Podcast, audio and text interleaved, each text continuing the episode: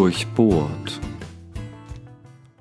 Äußerst intelligent gemacht, sind sie zum Greifen erdacht, zum Schaffen und zum Streicheln. Als würde das nicht reichen, zeigen sie bisweilen Macht, wie Gesten unterstreichen. So helfen sie auch beim Verwalten, mitunter sogar schön gestalten, möglichst vieles zu erfassen, bewegen manchmal große Massen, können fest an Dingen halten, viel schwerer fällt das Lassen.